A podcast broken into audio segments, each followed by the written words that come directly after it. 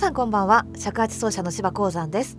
本日も芝トリウムレディオをお聞きくださりありがとうございます。Thank you for listening to my radio. この番組はモラトリアム芝によるアクアリウムなラジオです。本日は素敵なゲストをお迎えしておりますのでいつもより長めにトークしていきたいと思います。それでは早速お呼びしたいと思います。本日のゲストは琴奏者神谷舞さんです。よろしくお願いします。よろしくお願いします。はい。ということでまずプロフィールをご紹介させていただきたいと思います。埼玉県蓮田市出身。星野高校総局部入部をきっかけに琴を始めその後沢井和恵梶賀の愛の漁師に師事学習院大学卒業と同時に NHK 法学技能者育成会第54期を修了。沢井総局員教師免許状試験に優秀賞首席東大。日本テレビ世界の果てまで行ってきゅ女芸人一芸合宿に琴の演奏指導として出演するなど国内また海外において幅広い演奏活動を展開していらっしゃいます。埼玉市大宮区にて神谷舞琴教室主催。才の根琴尺八教室講師。ということでさまざまなところで活躍をされていらっしゃるんですけれども、まあ、私と舞ちゃんはあのよく一緒に演奏もしますが、はい、今日はじっくりとお話を聞きたいなということで。よろしくお願いします。よろしくお願いします。プロフィールの方にも一応載ってはいたんですがことをね始めたきっかけちょっとお話しいただきたいなと思うんですけれども。はいそうですね。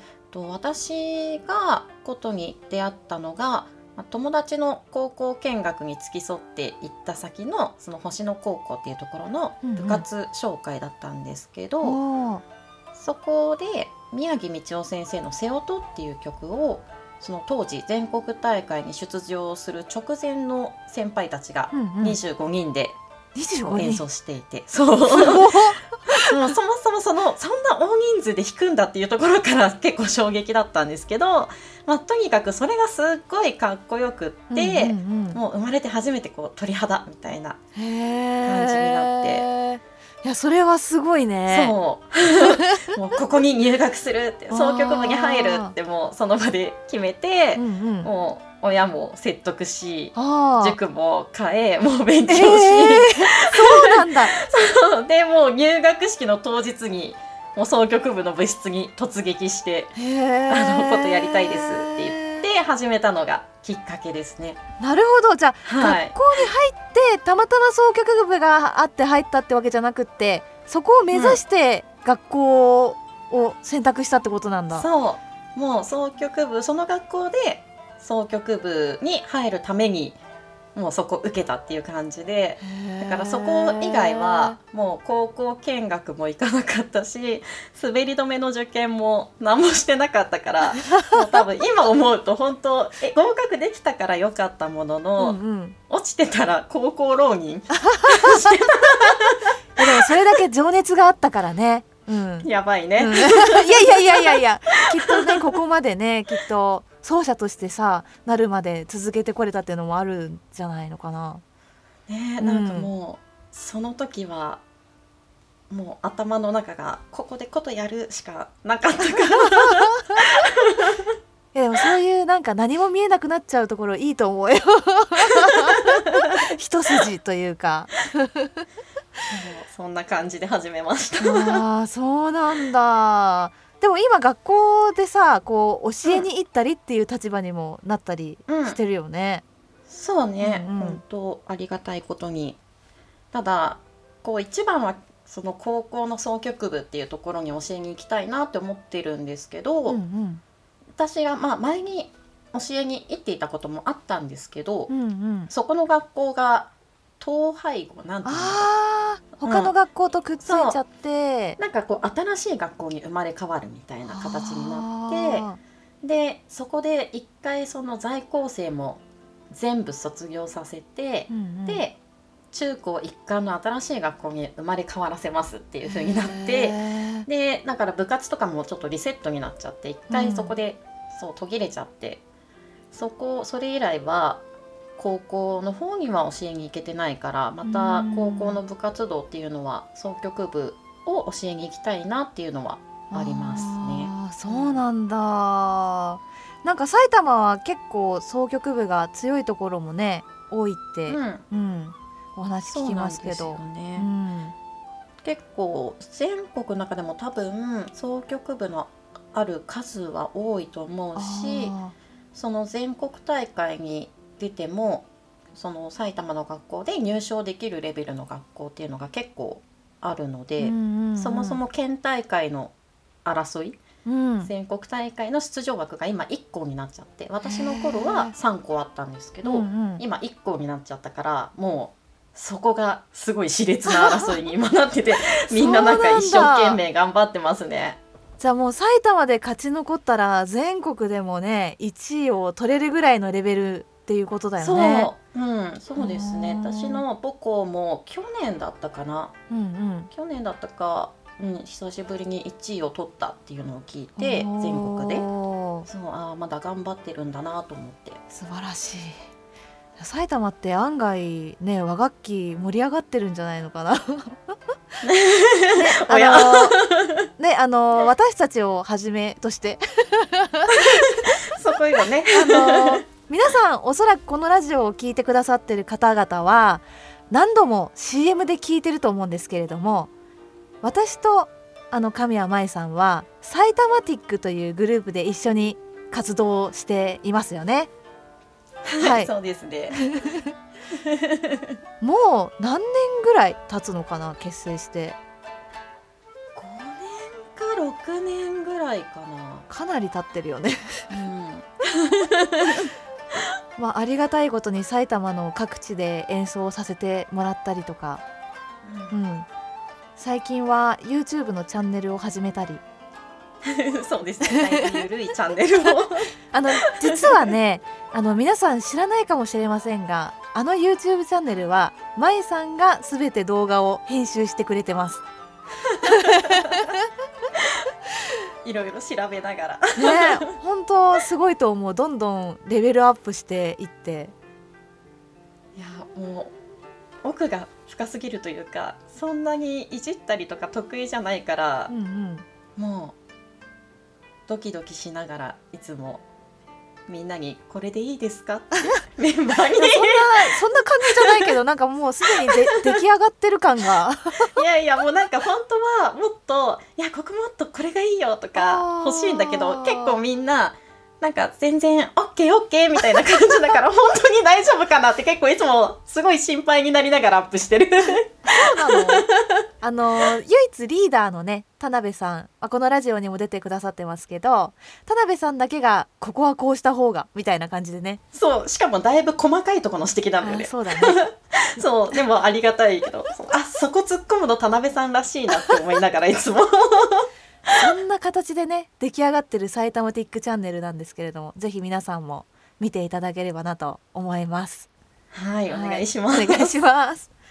まあ埼玉ティックの話が出たのでね1曲目は埼玉ティックで作った楽曲を紹介したいなと思うんですけれども、えー、埼玉ティックボリューム2の中に入っている楽曲でおことメンバーのお二人であの作曲した曲があるよねはい。それをせっかくなので聴いていただきたいなと思うんですけれどもこの曲ってどういう風にまず作ったのかなっていうところを私も知りたいなと思ってるんですが。そうですね。いつもサイタマティックの曲ってこうしばちゃんと田辺さんにこう作曲担当としてお願いしてたんだけどなんかこういよいよ私たちも作らねばみたいな形になってでももう2人で「いやでもさいきなりなんか1曲ずつ作るの大変だから2人で一緒に作ろうよ」って言って で私たちは最初に何をテーマにするかっていうのを決めてでこう才のねこと釈迦教室っていうところが大宮に稽古場があるんですけどうんうん。そこに2人で夜こもってこそうなの？こもってでなんかこう最初こんなメロディーがいいなあこんなメロディーがいいなっていうのを2人で出し合いながらあででもその時できたのほんのちょびっとで。でその後こうそれぞれがソフトとか使ってなんかこんな部分作ったけどどうって送ってあ私こんな部分作ったけどどうっていうのをお互い作り合ってうんうん。こう混ぜながら混ぜながら。そうだから別に私が17弦パートだけを作ったとかではなくうん。25弦も17弦も両方私が作った部分もあればなんかその私が作ったところでこう恵子さんがこうこんな風にこう足してみたとかここちょっと弾くの大変そうだからこうしてみたとか。なるほど。そう。でなんかそのモチーフもこう調べたやつであなんか今こんなもやつもワードも見つけたからこういうのも入れたくないとかっていうのをこう後からつけ足したりとか。あー。あ結構すごいちぐはぐな作り方をしてると思うんだけど。いやーでもそれでねすごいいい感じに形になってるから、本当、うもん、すごいなと思っうて締め切りがいよいよやばいってなった時に夜2時3時ぐらいまで電話しながら、なんか電話しつつ送り合ってみたいな、今新しく作った部分送ったって了解とかって言いながら。やってた。本当にそれこそ合作と言えるものだね。なんかもううん。二人のいろんなものが作だね。ねミックスされて。なんか普通はさこううん。原型をどっちかが作って、うん。で、ね、それぞれの楽器の部分は個々で作ったりうんうん。っていうね作り方は多いかなと思うんだけど、うん。二人の本当にねいろんな要素が詰め込まれた、本当に。ね、作品になってる。いやでもなんか埼玉ティックとしてもあんまりない雰囲気の楽曲なので私はかっこよくてすごく好きなんですけど。あありがとうございます。それでは、えー次にお聴きいただく曲をご紹介いただけますでしょうか？はい、えー、サイタマティックの神谷舞と吉羽恵子で作曲した「竜神島」という曲です。お聴きください「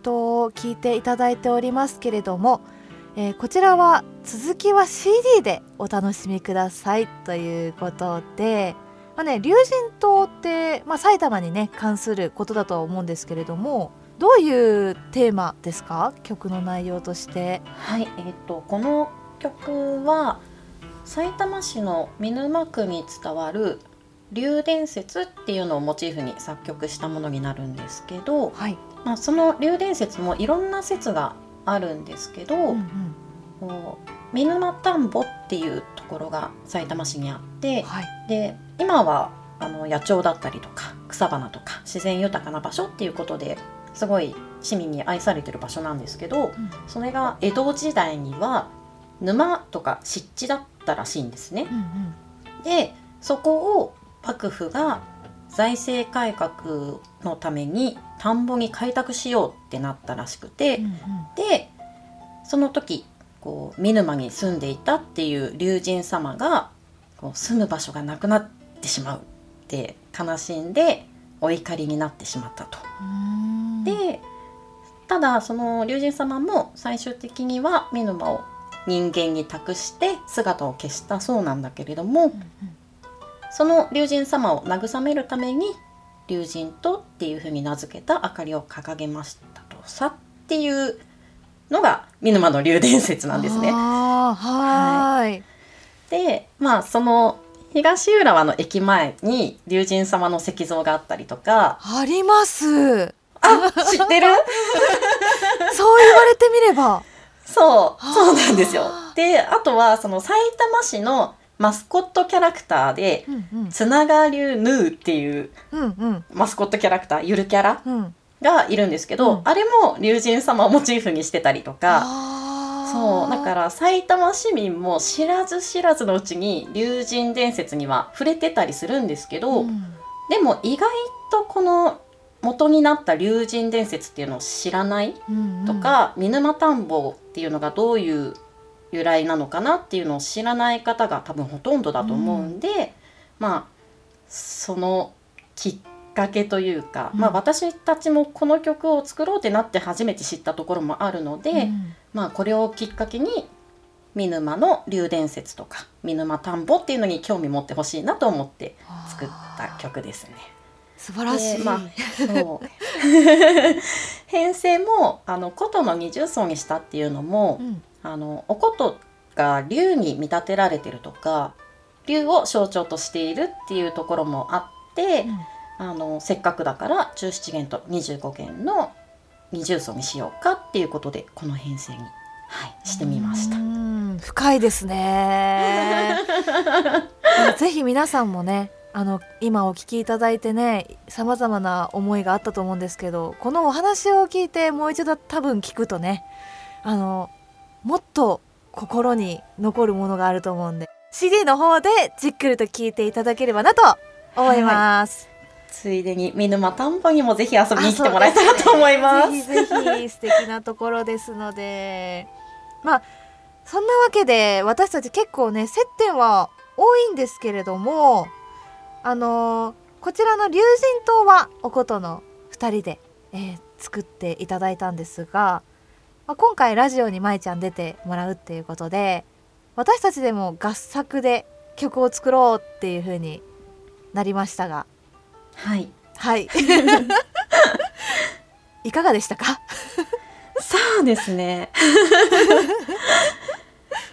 まあこのねきっかけがそもそも、うんうん、その子供向けの曲を作りたいねとか、うんうん、そういうのがきっかけだったよね。そうだね。なんかあのーうん、まあ私たち一緒に才のねこと尺八教室っていう大宮の教室で講師をしてるんですけれども最近結構子供たちが増えてきたのでね、うん、そういう面でも子供向けの楽曲があったらいいねっていう話が出たんですけれども、うんうん、まあえっとまあなかなかそういう邦楽の曲、まあ、あるにはあるけどそんなにたくさんはないかなっていう形なので、うん。うん、この「才能ね教室」の楽曲としてもね、うん、出していけたらいいかなっていうところがあって作ってみたんですが、はい、曲を作るために普段聴いている音楽とかを参考にすることも結構あると思うんですけれどもなんかどういう音楽を聴いたりしてるんですか？すごい言いづらいんですけど普段実はそんな音楽ってそんな聞かなくって、あそうなんだ。なんかラジオをよくその作業の BGM 代わりにしたりしてて移動が私やっぱおことなんで基本車が多いんですけど、その時も大体聞くのはラジオで CD 持ってくのって地方にこう県をまたいでナックファイブが入らなくなった時とかに CD をかけるみたいな ナックファイブが基準なんだね。そう。でなんか多分歌が入ってる曲っていうのがそんなに得意じゃないかもって思ってて。てだから自分で今まで買った CD っていうのもほとんどあの、うん。インストがが多くて、うんうん。うん、だからまあ聞く CD って言ったら大体そういう曲。へえ、あでもそれって、うん。もう小さい頃から割と歌が入ってない曲が好きだったの？うん。そうだったかな。なるほど。そうああれだね。あの私たち多分スピードとかの世代だと思うんだけど、うんうん、歌えないもん。あんまりあ本当に。そう。なんだ。カラオケがだからすごい困ってなんかもう自ら行きたいとはほとんど思わないんだけど、なんかやっぱりこう行こうよって誘われて行くとか付き合いで行くとかっていう時に歌える曲がなくてほんと困るから、うん。そうでもなんか歌わないとなんかこうつまんないのかなって思われるのもあれだから必死にタンバリン握りしめてます。そうなんだえでも本当一緒にカラオケ行ったことないもんねないね。うんそういう姿は見たことないからじゃあちょっと今後サイタマティックのサイタマティックチャンネルで もうタンバリン離さないよ。があサイタマティックがカラオケに行くとどうなるかみたいなね回を やってみたらいいかもしれない。うん、やばい。田辺さんは結構演歌とかを歌いそうだよね。あ歌えそうだね。なんかすごいマニアックな曲とか歌えそうう。うんん。吉羽さんは何歌うんだろうね。一番歌うよ。じゃあぜ。ひ ぜひカラオケの回を。そうだね。まあちょっとだいぶ脱線しましたけれども。え、しばちあ私？ゃんは。えーっとね私もいろいろ聞くんだけど結構偏りがあるかもしれないね。うん。うん。うん、まあ私はクラシックをやってた時はクラシックをずっと聞いてたしうん。中学生の時とかは実はシンガーソングライターになりたい時があったのね。そうなの？あのよくさ、うん。あその時代ちょうどモーニング娘。が流行ってた時だったから、あのモーニング娘。に応募したことあるよ。そうなの？あ全然ダメだったんですけどなのでその頃は普通にあの歌が入ってる曲とか聴いてたそうなんだ。すごい意外。ウケるでしょ、うんなんかもう私しばちゃんのイメージってうん、私このラジオ実は毎週ちゃんと聞いてるんだけど。ありがとうございます。なんかこのラジオを聞いてなんか初めて、あしばちゃんってなんかあ漫画も読むんだとかあなんかこうそういうことに興味あるんだって知ることも多かったんだけどそうなんかもう今までのイメージがもうひたすら曲を作ってるか、ピアノ弾いてるか、もうなんか音楽のことだけ考えてるみたいな。でなんか全然こうポップスとかそういうのはあんまりテレビとかも興味ないみたいな感じなのかなって思ってたから。あなんかもう全然モーニング娘。とかアイドルとか全然イメージになかったから。すごい衝撃ー今。そっか。結構ねそういう感じなんですよ私。そうなんだ。紆余曲折してるんです。まあそんなわけでですね。はい。もうすっとここ掘り下げたくなるけど、そうだね。あのじゃあまた次の機会があったら。あのまあせっかくね今回あの2人で作った曲があるので、はい。その曲についてねちょっとご紹介いただきたいと思うんですけれども。はいえっとまあさっきの話にもちょっと出たんですけどとここ1年ちょっとで幼稚園の子とかあの小学校の低学年の子とかがお稽古に来てくれることっていうのがすごい増えたんですけど、その教則本的なものが終わった時にこうなかなかちょうどいい曲が見つからないなっていうのを思っていたんですよね。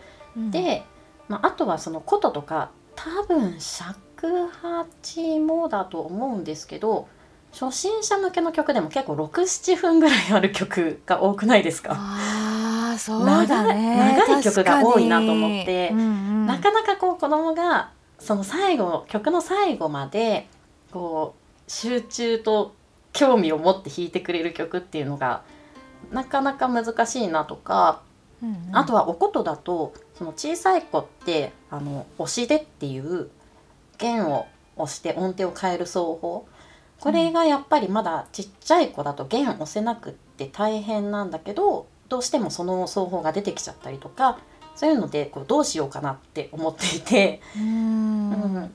で、まあ、あとはそのちっちゃい子が増えて改めて感じたというか初めて感じたのがこう最近のお母さんたちってやっぱり共働きが多くって。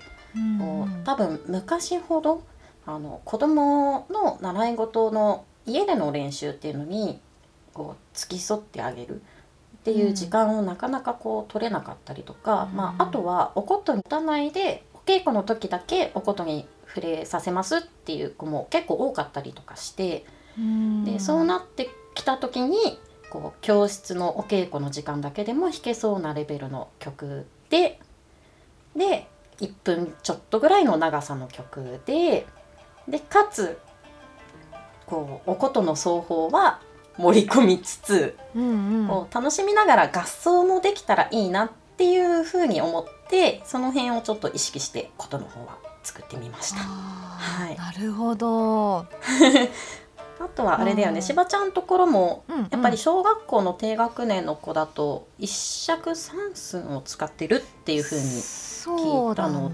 で、ねうん、なんか一尺三寸とお琴の簡単な二重奏ってないじゃない？私は知らなくって、そう。ないと思う。そうそう。だからなんか子供たちが尺八とお琴で合奏できる曲っていうのがないなと思って。うん。うん。ねそれを一緒に作れたらいいなって。はい思って、うん。いや本当にいいきっかけができてよかったなって思ってまうんす、こちらこそ本当にね、子供たちがみんなで一緒にね練習できたらいいよね。ねえ本当にね、ぜひねあのこれから聴いていただく曲をねみんなで合奏する姿を見たいですね。見たいね。本当。早く見たい。では、はい、えーお聴きいただきたいと思います。神谷舞芝鉱山作曲音遊び冬「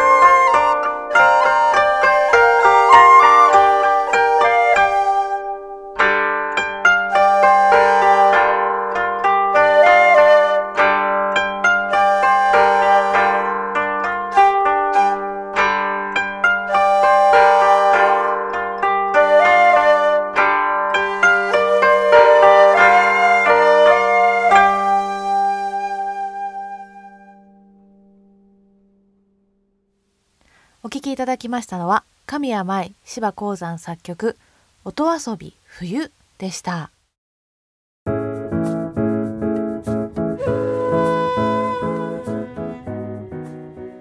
はいということで時間が経つのはあっという間ですね。はい。もうそろそろお時間となってしまったんですけれどもはい。いかがでしたか？寂しい。またぜひね来てください。はいぜひまた呼んでください。はい。あのー神谷舞さんのね情報を皆さんもまだまだ知りたいと思いますので今後の活動や、えー宣伝などをお願いします。はい。えっ、と一番近いもので12月の26日土曜日に、えー川越の小江戸くらりという観光物産館の中にある八周亭というお食事どころでこれはあの1曲目の龍神とそしてあのしばちゃんもメンバーの和楽器カルテット埼玉ティックでこう年内最後の出演をします。16時20分からだったと思うんですけどはい多分あのコロナで人数制限とかもあると思うのでぜひぜひあの早めに予約してもらえたらなと思います。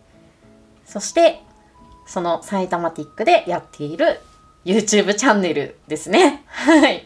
ゆるい埼玉を紹介するチャンネルなのでもうほとんど演奏してなくてあのトークとかこうなぎなぎしてみたみたいなのが多いんですけどこうちょっとクスッと笑いながらのんびりとあの眺めてもらえたら嬉しいなと思うのでぜひぜひ毎週水曜夜20時配信してますのでこちらもチェックしてもらえたら嬉しいです。最後に柴さんと一緒にやっている才の根こと尺八教室ですね。大宮駅から徒歩9分のところにある教室ではあの1月からグループレッスンっていうのもやろうっていうことで新しく募集も始めましたのであの大人から子供まで初めての人から経験者まで和楽器こと尺八を始められるのでぜひぜひこちらもあのチェックしてぜひぜひお問い合わせをしてもらえたら嬉しいです。よろしくお願いします。はいありがとうございますえっと今ご紹介いただいた情報などは概要欄の方に URL がございますのでぜひそちらから覗いてみていただければなと思いますということで本日のゲストは琴奏者神谷舞さんでしたありがとうございましたはい、ありがとうございました。